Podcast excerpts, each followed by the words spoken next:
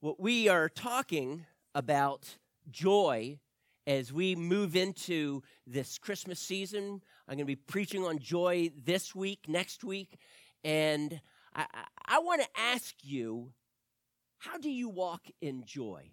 I'm not looking for raised hands, but I, I want you to think about that. When you want joy, how do you get joy? Where do you look for it? Now, I know that for many of us, we're thinking, okay, well, Pastor Mike, he wants me to write down my religious answer. Well, actually, I don't. I want you to write down the honest answer. The honest answer. When I was a boy, I would love to sneak downstairs before anybody else. And rarely would any of my brothers or my sister beat me. And I would go downstairs, and like many little boys, I would look under the Christmas tree. And there are six kids in the family, mom and dad. And so there were a lot of gifts around the Christmas tree. And it's not because we were wealthy or anything, it's just that there were a lot of people. And so we I would sort through the gifts, and then I would look for the ones with my name on it. And what do you do? You pick it up. How heavy is this? Shake it a little bit. Okay. No, that's not a rifle. It's too small. And you would, uh, and here, can I just be honest with you? My greatest disappointment when I would pick it up and it was really squishy. Oh, clothing. As a boy, I, I didn't want clothing. I realized that was a necessity. Come on, but uh, the truth is, I, I wanted toys, right? And I can I can remember this. This is who your pastor was as a little boy. We'd be gathered around, and my dad would pass out, you know, the Christmas gifts one at a time, and we'd just go around the room until we just got so dizzy we fainted. You know, really. Uh, but it, there were, as we were passing, my dad would pass out the gifts, and we would open them. There were Christmases in which I would just look around, and all it was was sweaters and blankets and socks and underwear, and it's like, where are the toys? And is it not true that there are some times when you feel just a little bit joyless? in which you actually rank your Christmas. Has everyone ever asked you, so how was your Christmas? I tell you what, as a boy, I would have waited on did I get a bunch of sweaters or did I get that really cool toy, that 007 briefcase that you press the button and it turns into a rifle, right? Oh, okay, cool. But the truth is, all right, the truth is, I weighed my Christmas on what I got because what I got was what filled me with joy. And right now, you're probably thinking, wow, Pastor Mike, really? But if I had a show of hands, how many of you have done that? You would probably all be raising your hands.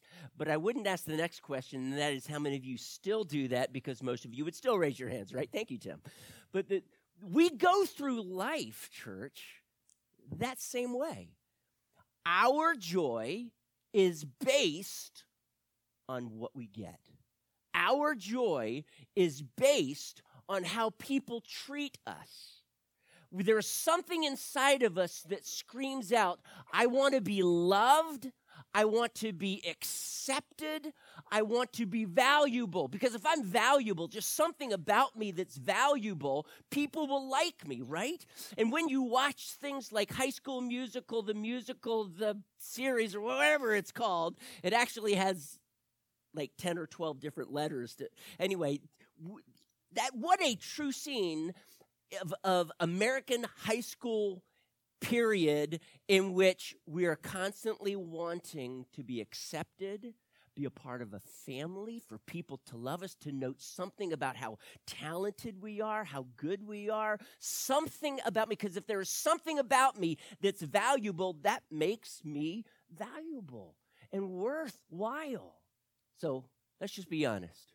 If you didn't, as a little boy or little girl, sneak downstairs to weigh the gifts and find out which ones were yours and what was inside and hoping you got that special toy. For my wife, I'm sure that it was just strictly Barbie. She just wanted Barbies, right? But we, we weigh our life on these things and how valuable am I? And I'm going to suggest this to you that your joy is going to come from that kind of a thing. And so as a result, most people they weigh their life and they come up with the short end of the stick and they go through, even Christians, and they go through life with so little joy. I want us to look at the story of Mary. We have probably read this. You have probably read it or heard it read to you dozens of times. And I'm just going to kind of cherry pick a few verses and fill in in between because I want us to see some things about joy. Did you realize? Uh, I, I was one of my professors I connected with just a few months ago and he has written a book about, and, and I'm not going to give you the title because it was a very theological title, and but it, it's about how Luke focuses on this idea of joy. And I, I'm, I'm not going to try and get really theological on you. I want us to be really practical, though. Because the truth is, so many in the body of Christ rarely experience this deep, amazing joy, this, as I've described before, irrepressible joy. See, that's ours. That's part of our inheritance as the children of God. And yet, how many, as we go through life, would say, irrepressible joy? Really? That means you can't even hold it back. It's just like exploding with joy. I don't have that. I believe God wants you to experience that. So we're going to look at Mary's life here and we're going to see this joy. And why did she have such joy? Okay? So, Luke chapter 1. And I'm going to start with verse 26. I'm not going to tell you all the verses I'm reading because I'm going to start and stop and fill in and start and stop again. And so you just follow me the best you can. Verse 26. In the sixth month, that is the sixth month of Elizabeth's pregnancy with John, that is the one who would be known as John the Baptist, okay? In the sixth month, God sent an, the angel Gabriel to Nazareth, the town in Galilee, to a virgin pledged to be married to a man named Joseph, a descendant of David. The virgin's name was Mary. The angel went to her and said, Greetings, you who are highly favored the Lord is with you. I want you to underline that phrase, highly favored. We're going to come back to that. Highly favored. The Lord, yes, the Lord is with you. Now he goes on, and as most people, the angel, to most people, the angel says, Don't be afraid. I mean, if an angel appeared to you, uh, you would probably be falling on your face. You would probably be shaking at your knees. And Mary is being told, Don't be afraid and the angel begins to elaborate on this amazing plan that God has that she has been privileged to be a part of. And that is, as you know, the birth of the Messiah. Now, this is this is a person, a, a being that was that's been prophesied about for hundreds of years. Just a couple of weeks, two weeks ago, I was talking with a friend of mine that I'm I'm working with, and his parents are Messianic Jews, but he is not. And I, I just encouraged him. I said, Look, I would challenge you to read Isaiah 53. And Marla actually read some of that to us today, but 12 verses about Jesus, written 700 years before Jesus was born. So this Messiah had been prophesied about for hundreds of years, and now Mary, of all people, has been chosen by God to give birth to this baby. Now, she asks this question. It's like, wow, I feel so honored. But then she says, verse 34, How will this be since I am a virgin? I'm okay, come on, God. I mean, I understand the mechanics, the, the, the, the biology in this, at least to a degree, and I'm a virgin, and you're saying I'm going to have a baby, and uh, it's not going to work. How are you going to do this? That's a little better than what uh, her relative uh, Zechariah did, because as soon as he found out that he in his old age and his wife's old age and being barren, they would be having a boy as well, John. He was supposed to call him John, which means Yahweh is gracious. His response was, "You got to be kidding me, really? How you like? What, what sign? prove it to me that this is going to happen. And Gabriel's response was, I stand in the presence of God. All right? I've got the down low. I know exactly what God is going to be doing, and you better believe it. And so we understand that, unfortunately, Zechariah, to demonstrate what God was going to do, the certainty of it, he went, he went mute. He couldn't speak. Mary's response was different. She's just simply saying, I'm willing to accept this, but how are you going to do this? And so the angel Gabriel begins to explain what the Holy Spirit is going to be doing and coming upon you and overshadowing you, and a miracle is going to be happening. And her response to his phrase, nothing is impossible with God, she says, verse 38, I am the Lord's servant. Mary answered, May it be to me as you have said. And she accepted this. And then the angel left her. She now, at that moment, or maybe within a week or two, we don't know exactly how long. Remember, it's in her sixth week, sixth month, that now she goes to some hill country that is in Judah, and she meets up with Elizabeth.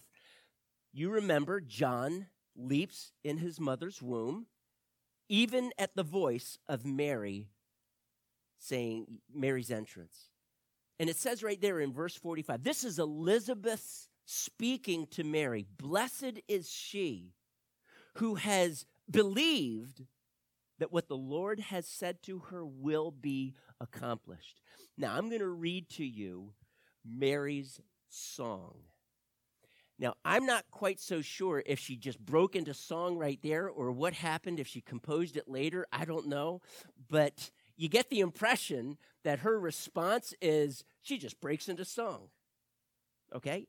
But however this happens, this is what she says. And Mary said, My soul glorifies the Lord, and my spirit rejoices. And I want you to underline, circle, highlight that word rejoices in God my Savior, for he has been mindful of the humble state of his servant.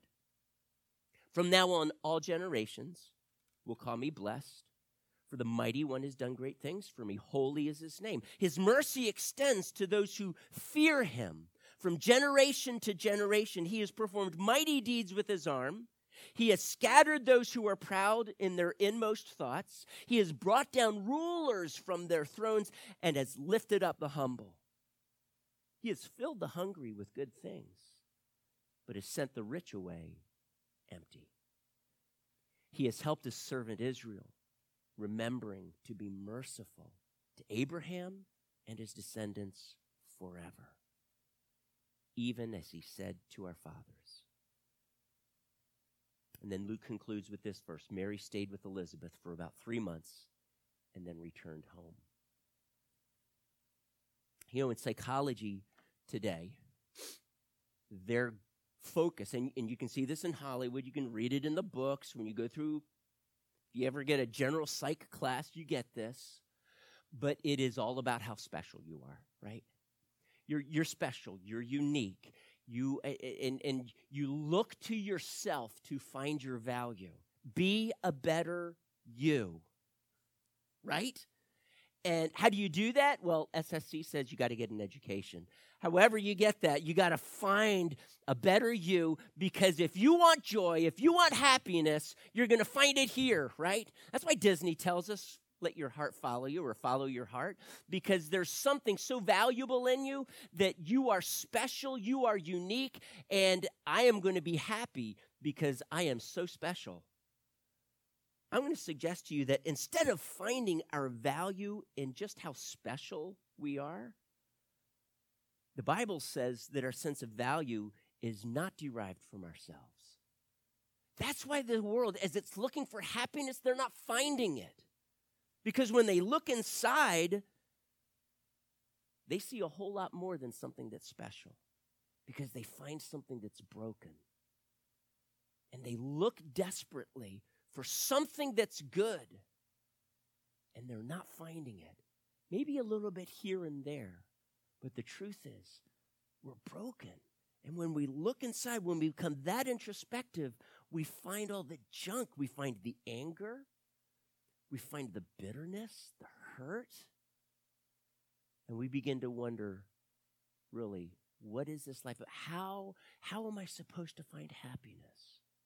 And so, like a mantra, we just have to say over and over, I guess, I'm special. I'm special. I'm special. I'm going to suggest to you that if you are wanting to find joy, and I would seriously doubt that anyone in this room would turn down that offer, they, we all want joy, you will not find it as you turn inward. Where, where do you find it? And Mary has found it in one place, and that is the grace of God the grace of God. It's found outside of herself. It is not by looking inside and trying to find some sense of value. Now, church, I, I get it that God so loved the world. But you know, the world was broken, it was messed up, it was dark, it was sinful, it was rebellious. I'm describing you people, all right? I'm describing me. That's who we were. And yet God loved us. Was it that God just looked down and said, Oh my goodness, those people are so good, so cute and adorable. I just want to give them a hug, right? I want to die for them. No, it says that they were his enemies with the image of God that was broken, shattered into pieces. And God said, I want to rescue them. I'm going to I'm going to encourage you as you go through Christmas, December here, and you're looking for that joy because it's all across Hallmark movies, right? It's all across the TV ads, and it's all about finding joy out there or in here. And the world is only going to get more depressed because they're not going to find it. They're all looking in the wrong place. It is not under their Christmas tree. And so when Mary then as, as she is being called highly favored, where is she finding this joy? Is it because there's something special about Mary? Is it because she's really gifted? Is it because that she has this amazing singing voice and God just said, "Wow, I just love that sound. I'm going to bless you with the birth of my son Jesus." Was it something about her amazing characters that she just loved and gave to the poor? Wonderful things. Doesn't say that at all. Was it because she was so honoring to her parents? We don't know. Was it, was it something about her? Let me just show you there were, there were three very simple things. And, and you can say that these things qualified her. I'm going to just simply disagree with that, okay? Those three things are, are this she was humble, she had faith, and she called herself a servant. There was nothing special about her in that way. You see, when you are humble, all we are doing is we are simply saying, I am in need, and the only need filler is God Himself. That's it. That is the humility that she's talking about. Look there, it, where is it? Verse 48. Um, it says, For he has been mindful of the humble state of her servant. What was the humble state? She was poor. Oh, that really qualified her, right? I'm going to suggest to you, as, as I quickly go through this, it was nothing about her specifically that qualified her to become the mother of the Son of God. What an amazing privilege. She's called highly favored. But why? She was humble. That simply means that she looked at herself and she had, listen to this, she had nothing to offer God.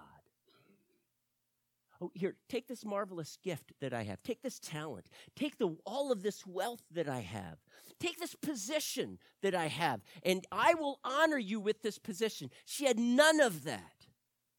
There's nothing about giving to the poor. Not that she didn't do that. Nothing about honoring her parents. I'm sure she did. We don't know. She was honored because she says, I was, I was humble. That is it. And, she, in this song that she has, she talks about those who are proud and how God humbles, or maybe better, humiliates them. Well, what is it about her? She stood as a woman, a woman of God, like this. Man, God, I, I've got to look to you every day. That is the posture of humility. She was a woman of faith. Maybe it's because she hadn't experienced enough hardship in life. I, I, Zechariah, older, I don't know. Zechariah was a doubter. He was. Mary, she just simply said, Okay, God, I believe you. I trust you.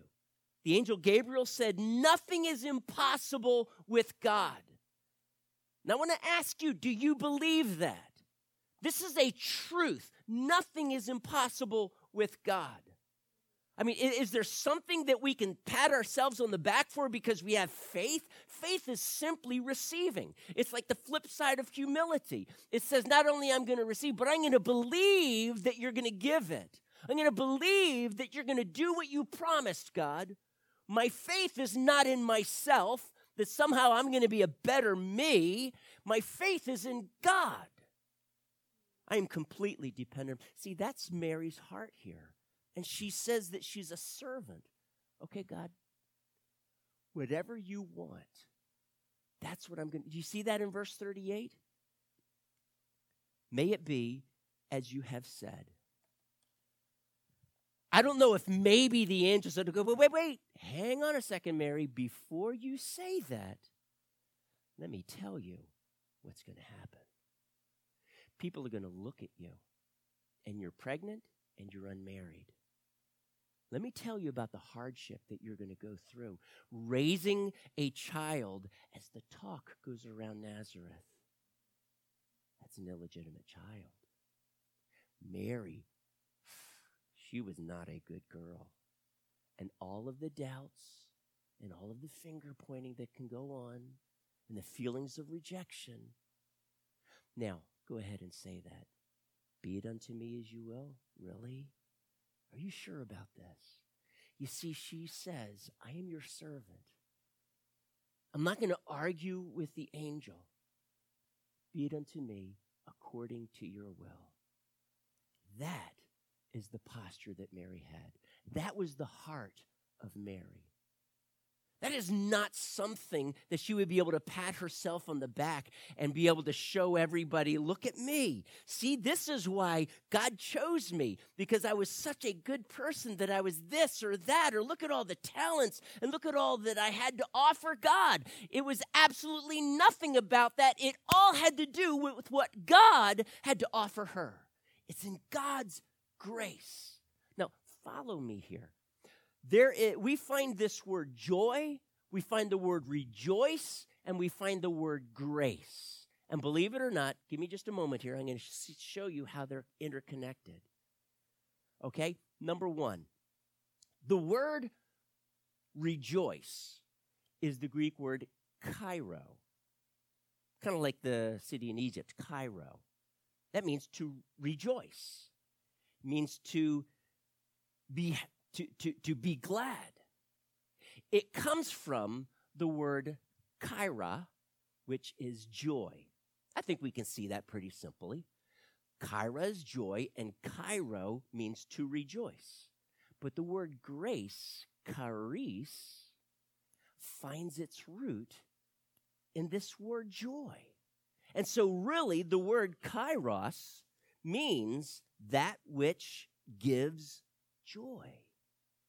So, even in this word that Mary is saying here, rejoicing, and God's grace is being poured out upon her, God's grace is that which brings her joy. And I'm going to suggest to you that if you're looking for joy and hoping that it's just around the corner, stop looking under the Christmas tree because you need to look around as you see God pouring out his grace in your life.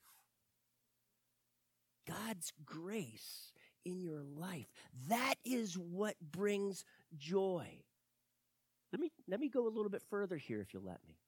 Turn with me to 1 Corinthians chapter 1.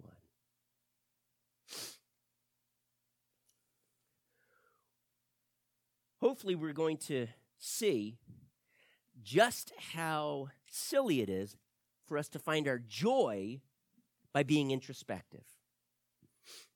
In 1 Corinthians chapter 1, I'm going to read to you first, uh, chapter 1, verses 26 through 29.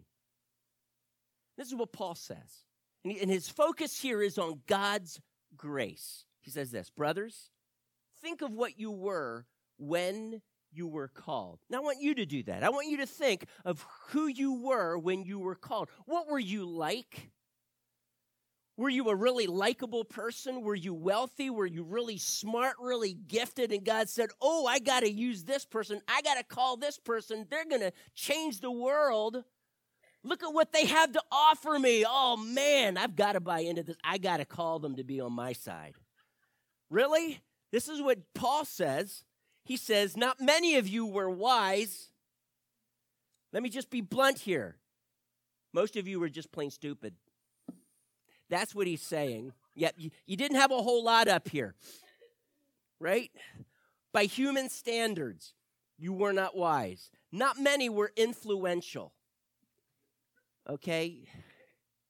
Not many of you were of noble birth. You weren't wealthy. You weren't important in the world's eyes. You didn't have status. But God chose the foolish things of this world to shame the wise. God chose the weak things of the world to shame the strong. He, sh- he chose the lowly things of this world and the despised things, the things that are not, to nullify the things that are, so that no one may boast before him. Wow. Can I just say? That God chose a means of rescuing you that the world looks on and says, What? God had his son crucified? I, I, heard some liberal theologian call that cosmic child abuse. He doesn't believe it. Jesus suffered for my sins. Why would any good father ever do that? You got me. But there is one who did because he loved the despised of this world. That he sent his son. And his son didn't fight and kick and scream the whole way. They had a plan before the creation of this world. This is what we will do. And it sums it up in one word redemption. You see, God chose you. He didn't look at Mike Curtis and say, "Oh my goodness, if I just had Mike Curtis on my team." You know, when I was a kid, we, that's how we, you, you play sports. You line up against the, the, the, the line or the wall of the gym or whatever. You have two people up front, and what do you do? You choose back and forth, back and forth. And if you're not really good at dodgeball, you get picked last. And you are chosen based on how good you were. Let me just say this if God did that, and he looked at Mike Curtis and all the other people and who's going to be on my team, I would be one of the last chosen. I really would. But God chose me. God, why would you do that?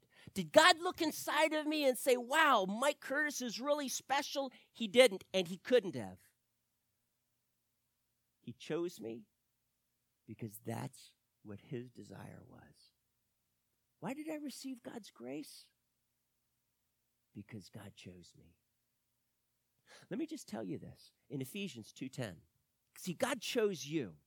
In Ephesians 2:10, he says that we are God's workmanship. That means he is in this process of taking what is broken and despised and despicable, what has been in rebellion against him, what is broken. He, just, he chose that and he's beginning to craft us. You're his workmanship. He was walking along and he picked up this big lump of clay, got his hands dirty, began to make a ball, and he threw it down on his potter's wheel. That was you. That was me. did he look at it and say, wow, there's just something really special about that lump of clay? He absolutely did not. What made that lump of clay valuable? The hand of God as he begins to mold and shape and create something made of that was comprised of dirt into something absolutely beautiful. Absolutely beautiful, gorgeous.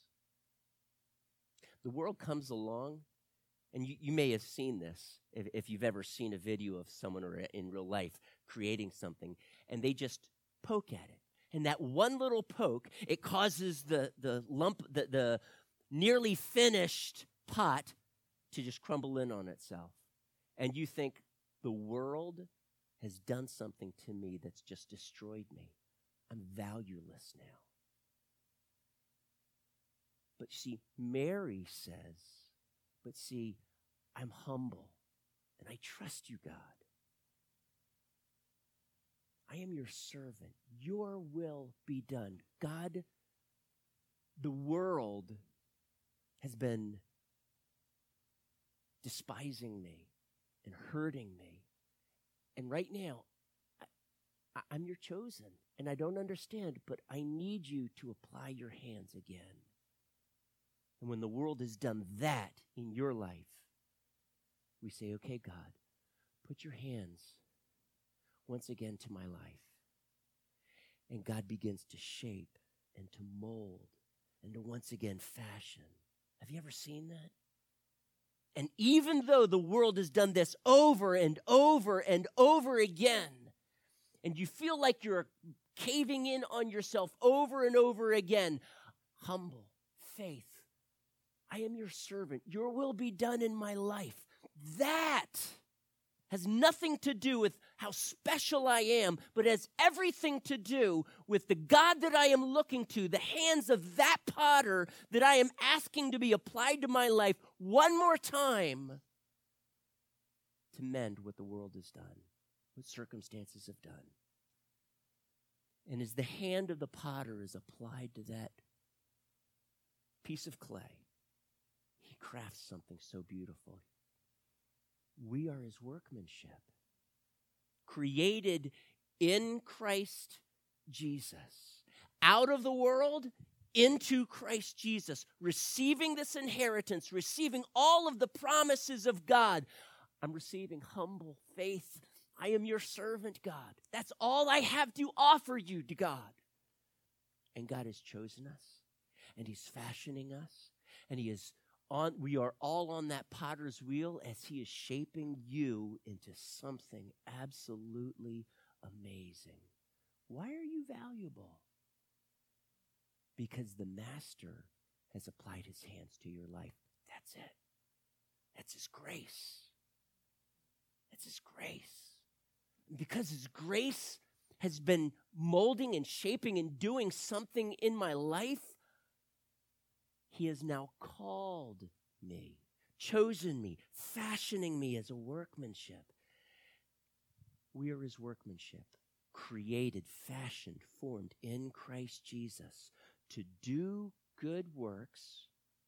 Get a load of this. Prepared in advance for us to do. Before he called you, he had a plan for your life. I can't tell you how detailed that plan was. I know Calvinists and Arminians argue back and forth, and Calvinists will say every detail, and Arminians will say, oh, okay, maybe, maybe not quite that much detail. However, God chose to do it, He had all of these good works, and He had them planned, and He's offering them.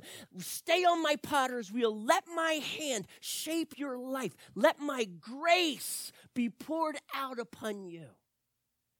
Can you just do this? That, that's all I need you to do. Look to me. Look to me. Rely on me. Because whatever you are wanting to do, you're not going to find it under a Christmas tree, but under my hands as I'm fashioning you. Can you see this? We have been privileged by His grace.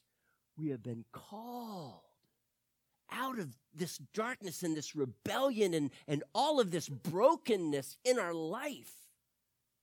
I, have, I didn't come to God offering Him the, all of this wonderful value in my life. I had no bargaining chip. He just simply chose me because I said, God, I can't, but I'm believing that you can. And Jesus said, That's it. That's all I need. And he pulled me, he set me on his potter's wheel. And I can't tell you how many times I've been poked in my life, and you see that pot just begin to crumble in on itself. And I said, God, I'm going to confess to you again, I'm broken. And God reapplied his hands. You see, just like Mary, I was found in a humble state. Humbled state. I was humbled before him, broken before him. But she says, My soul glorifies the Lord. My spirit rejoices. Why? Because our joy is not found from something in here, it is found in God's grace, His charis, that makes me rejoice, chairo. And as a result, I am filled with his joy. Kyra. chara. If you're looking for joy in this season, you're not going to find it in the world. You're not going to find it in here. But I'm not going to say that you're not special. But you're not special because of some value in you. You are special for this reason. He chose you. That's it. Everything's off the table. One reason. He didn't look around and find those who are of significant, valuable enough, worthy enough, and he said, Oh, I'm going to choose you to be on my team. I'm going to choose you to be a recipient of my grace. He looked for those who were simply saying, Okay, God, this really is who I am. I am, I am so ordinary. I am broken. I am messed up and I need you. That's my humble state. That's where Mary found herself. She didn't go to God and say, God, look what I can do for you. Look at all this that I have. I can look at how I can advance your kingdom. He probably would have laughed, but she, she didn't. God chose her.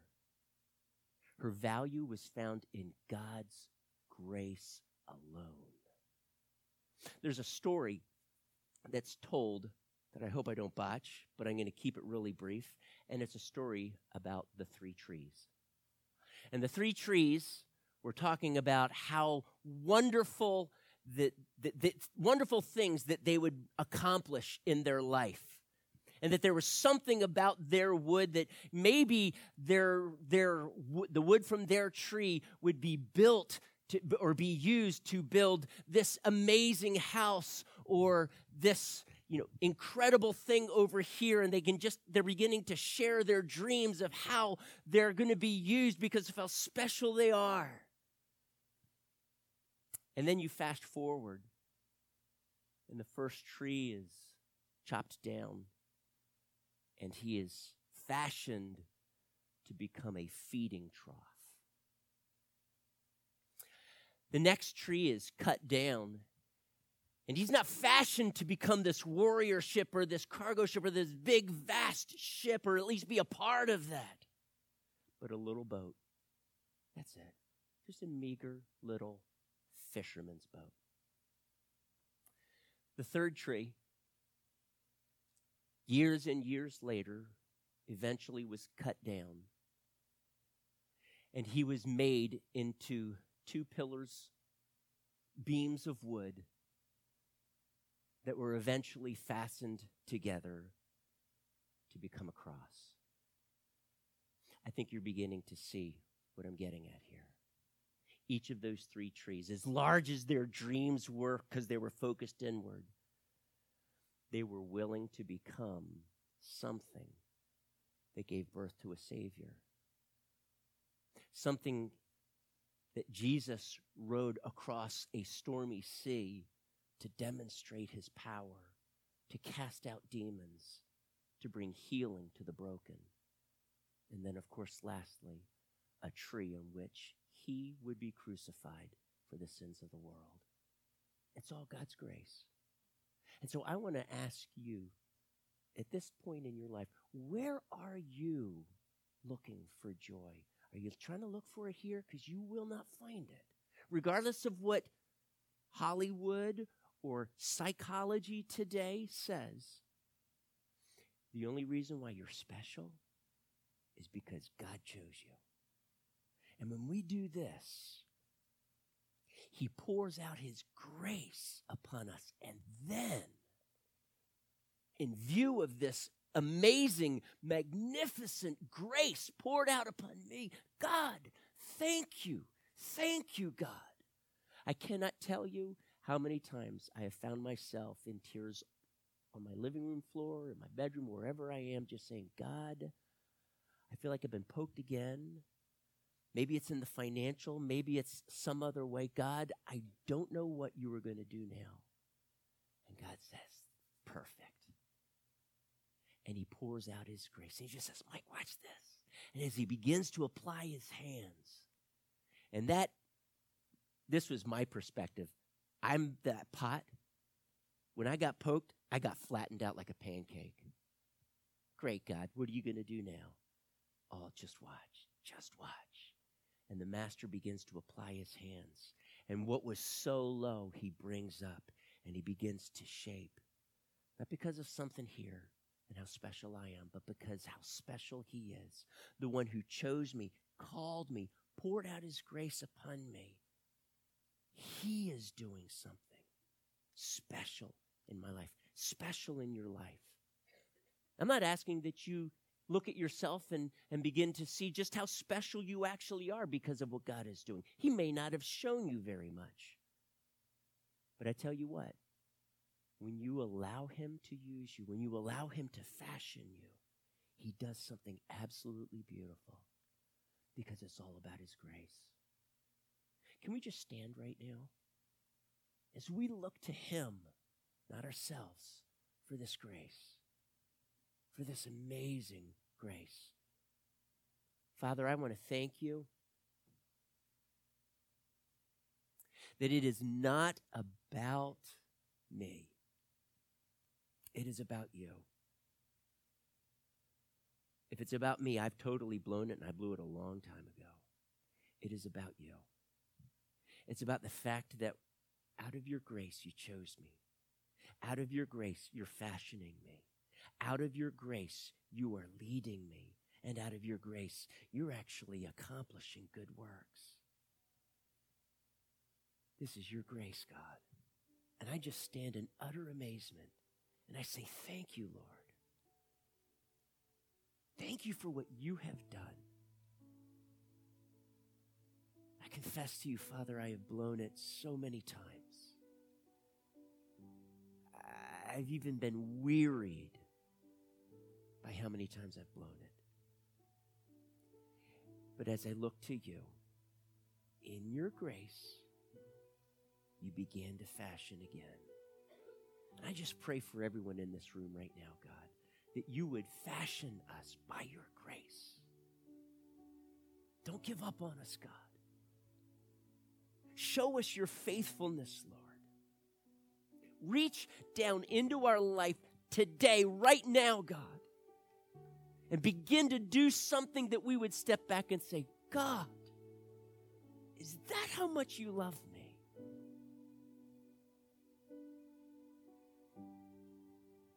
Apply your hands. Even now, God, please. We will rejoice as highly favored ones.